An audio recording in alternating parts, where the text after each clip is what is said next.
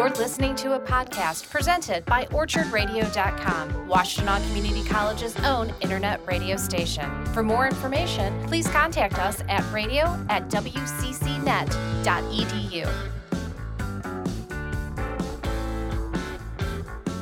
Good evening, listeners. This is T Green here, representing OrchardRadio.com, Washtenaw Community College's own internet radio station. We play what you want to hear. And tonight we are bringing you a brand new podcast, the Mixed Hits Reloaded podcast. So, first we brought you Mixed Hits, then we switched it up to Mixed Hits Reloaded, and now we're hitting you with the Mixed Hits Reloaded podcast. Uh, during these times of the coronavirus, uh, the ability to record from our radio station has been compromised. So, in the meantime, we're going to put on these podcasts and hope you'll be entertained by those just as much as you were by our radio programs. And for this podcast, I'm going to take you through the artists of the 80s, 90s, 2000s, and 2010s and just do a little recap, a little breakdown of their career from their humble beginnings to their biggest successes all the way to present day and things that are coming up for them. And for this inaugural pod- podcast, I'm going to take a look at one of the biggest rock and roll icons of the 80s, and that is Miss Cyndi Lauper. Uh, she was, when you t- talk about the 80s, you think of Michael Jackson, you think of Madonna, but you don't have to go too far down the list to get to Cyndi Lauper as a representation of that time period. Uh, she had it all. She had the charisma, the flair, the the wild flat fashion, the crazy hair colors. You know, a lot of reds, a lot of yellows, oranges. Uh, she was as visible as just about anyone in the 80s. Uh, but we're going to start by taking you back to the previous decade, the 1970s, where she began by singing in a number of different cover bands throughout the 70s. Uh, like many artists, she had to kind of work her way through the ranks, uh, pay her dues, you know, working small gigs, uh, doing other people's songs, you know, in the hopes of getting noticed by somebody. And certainly she did. Uh, but she almost didn't make it there because in 1977 she had damaged her vocal cords and it there was a big question as to whether she was going to be able to sing again. But fortunately, she was able to get that fixed and continue on. Uh, she hooked up with a sax player named John Turi, and they started doing this group called Blue Angel in the late 70s into the early 80s. Uh, eventually, they were picked up by the Allman Brothers manager, Steve Massarsky, as he decided he was interested enough in them to want to manage them as well. So they, they did their thing for a couple years and then they split off when record labels expressed interest in Cindy as a solo artist. She had resisted that at first, as some people do. You know, some people don't want to abandon the band or the, the, the people that they kind of came up with. But hey, when it's your time, it's your time. So she went on and broke off to do her own thing. And from that point on, she became a megastar. In 1983, she released her debut solo album, She's So Unusual. That ended up going six times platinum in the US. It peaked at number four on the Billboard 200 charts. And she had four singles that reached the top five, including Girls Just Want to Have Fun, Time After Time, and She Bop, and All Throughout the Night. All Through the Night, excuse me. And through that, those singles and the album as a whole, she ended up winning Best New Artist at the 1985 Grammys. Another award she took home was the Moon Man Award for Best Female Music Video at the 1984 MTV Music Awards. That was actually the first MTV Music Award, so she won the inaugural award for that particular category. And, you know, of course, the girls just want to have fun music videos, one of the most iconic videos of all time. You had the wrestler Captain Lou Albano playing her father. You know, she was being kind of the bratty daughter of sorts. Um, so with that MTV Music Award, uh, that set her on the path of being one of the big names of the early MTV era in the 80s. You know, alongside those names I mentioned before, like Madonna and Michael Jackson and so many others. And, you know, the, the cool thing about it is that when she debuted, she was uh, just turned 30 years old uh, right before her, not long before her debut album dropped.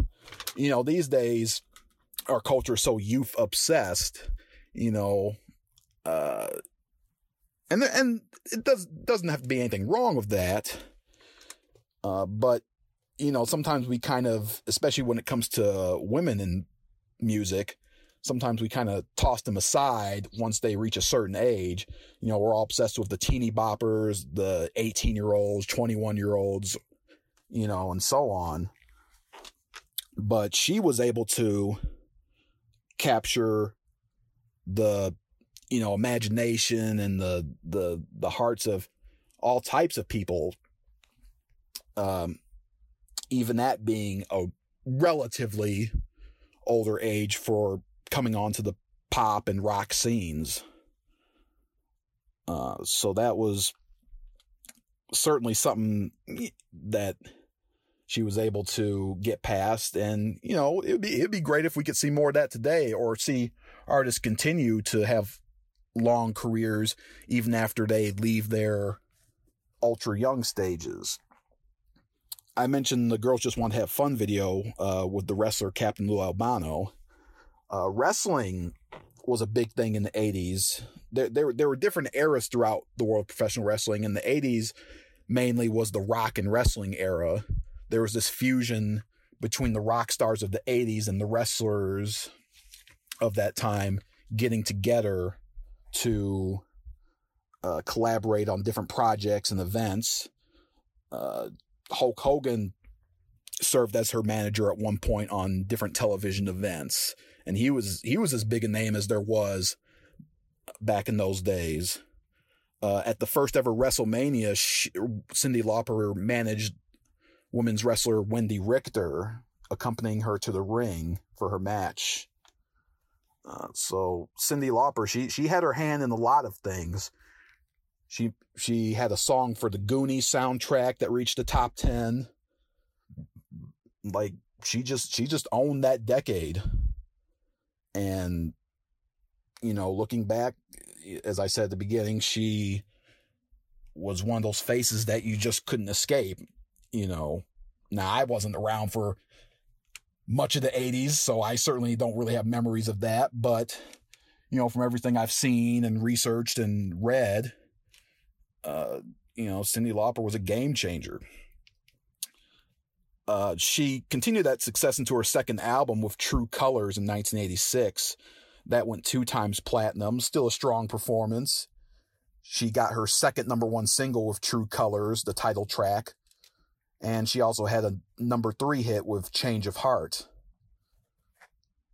And then to close the decade, 1989's A Night to Remember uh, was still critically acclaimed, but the sales were dropping some. Uh, she still managed to eke out a, another top 10 single with I Drove All Night. And as the 80s closed, that kind of closed the book on her commercial success. Although she was, the next couple albums, she was still able to sell pretty high in countries abroad. Uh, but, you know, as you got through the 90s and 2000s and 2010s, uh, you know, as as it happens to most artists, you know, they they kind of fade from the public consciousness, you know, uh, and you know the public might not be buying what you're selling anymore, You know, the quality still may be there, and I have no reason to believe that her quality dropped off in any significant way. But times change and people move on. Even the biggest artists of all time uh, hit that point.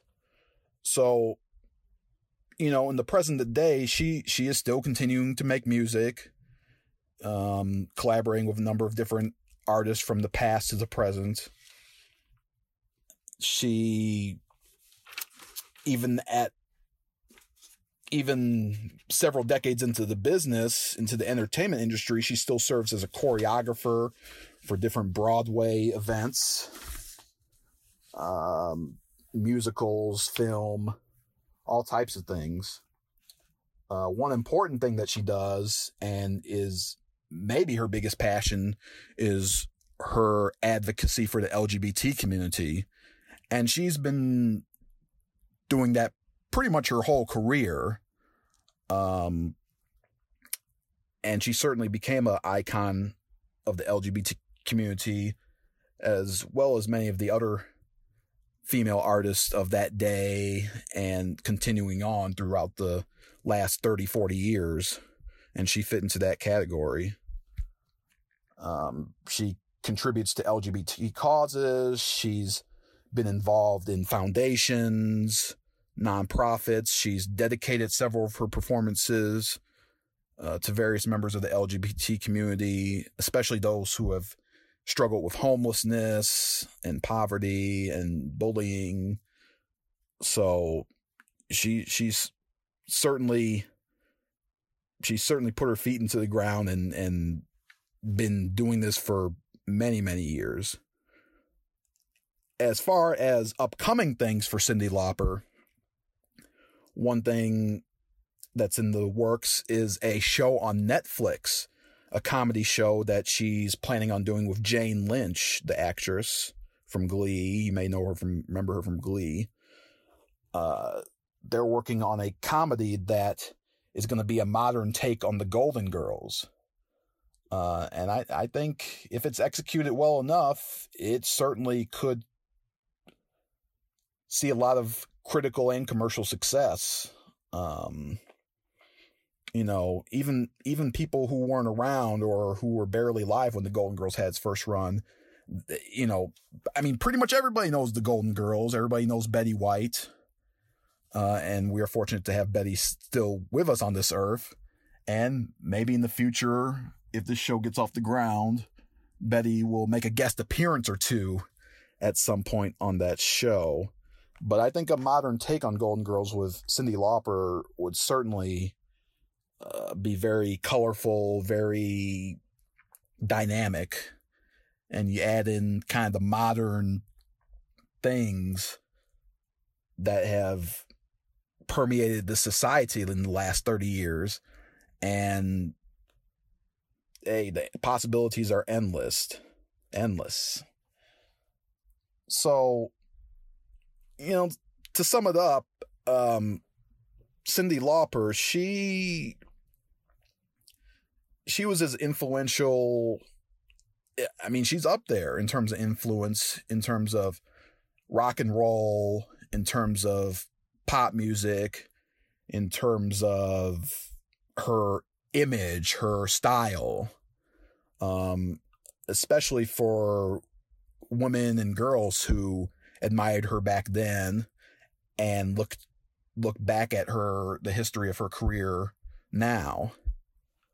Uh you know i remember when i was younger i remember there was this artist named Inoj who in the late 90s covered one of Lauper's hits time after time. And i loved that song back then.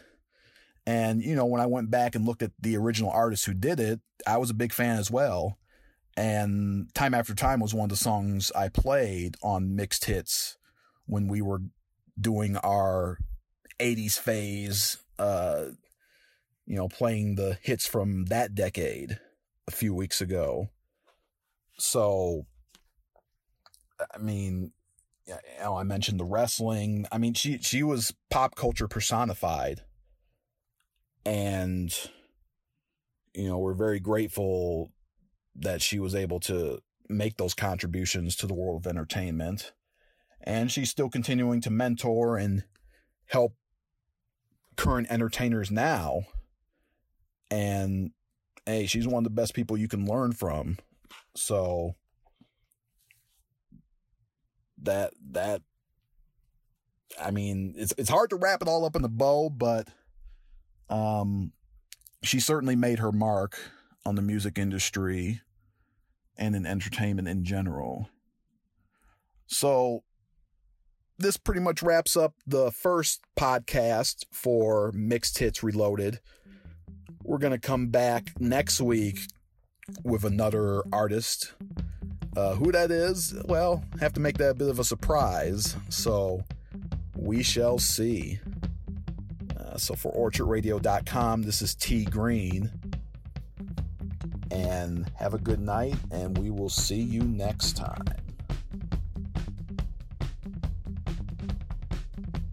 For any and all updates on the COVID virus, please go to Washtenaw Community College's homepage at wccnet.edu.